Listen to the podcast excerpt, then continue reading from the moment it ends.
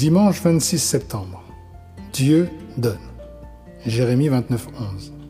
Je connais les projets que j'ai formés sur vous, dit l'Éternel, projets de paix et non de malheur, afin de vous donner un avenir et de l'espérance.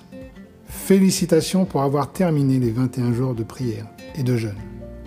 Vous avez sans doute entendu la voix de Dieu. Il a fait de profonds ajustements dans votre vie durant ces trois semaines. Remerciez-le pour cette grâce. Nous terminons ce temps de jeûne avec le verset du début.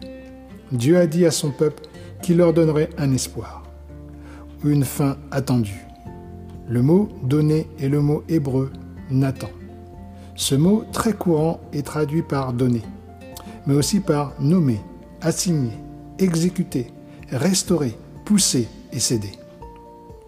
On aurait tort de finir ce jeûne en pensant que la fin attendue va juste nous tomber dessus, comme des cadeaux de Noël à l'âge de 8 ans. Vous vous en rappelez, comme par magie, toutes sortes de cadeaux arrivent sous le sapin. Vous n'avez pas travaillé pour eux. Ils sont apparus dans un emballage cadeau avec votre nom dessus. La fin attendue et l'espérance que Dieu avait préparée pour Israël incluaient le retour dans une terre désolée après avoir bâti des entreprises prospères à Babylone. Cela signifiait la protection bienveillante du roi Cyrus et vivre dans un pays entouré de maraudeurs et d'opposants politiques. Pour ceux qui s'étaient mariés avec des non-juifs, cela signifiait divorcer. Cela signifiait aussi renoncer au mode de vie de marchand et apprendre à cultiver la terre dans un climat extrêmement hostile.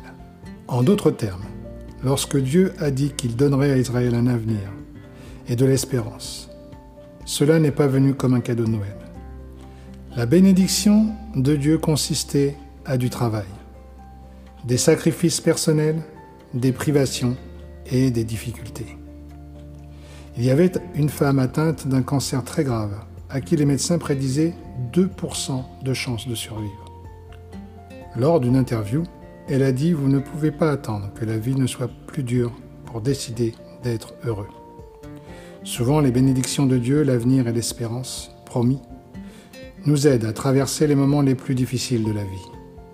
Nous sommes mis à l'épreuve, mais Dieu crée des héros à partir de gens normaux qui osent accepter les défis, quitter leur zone de confort et affronter les temps difficiles.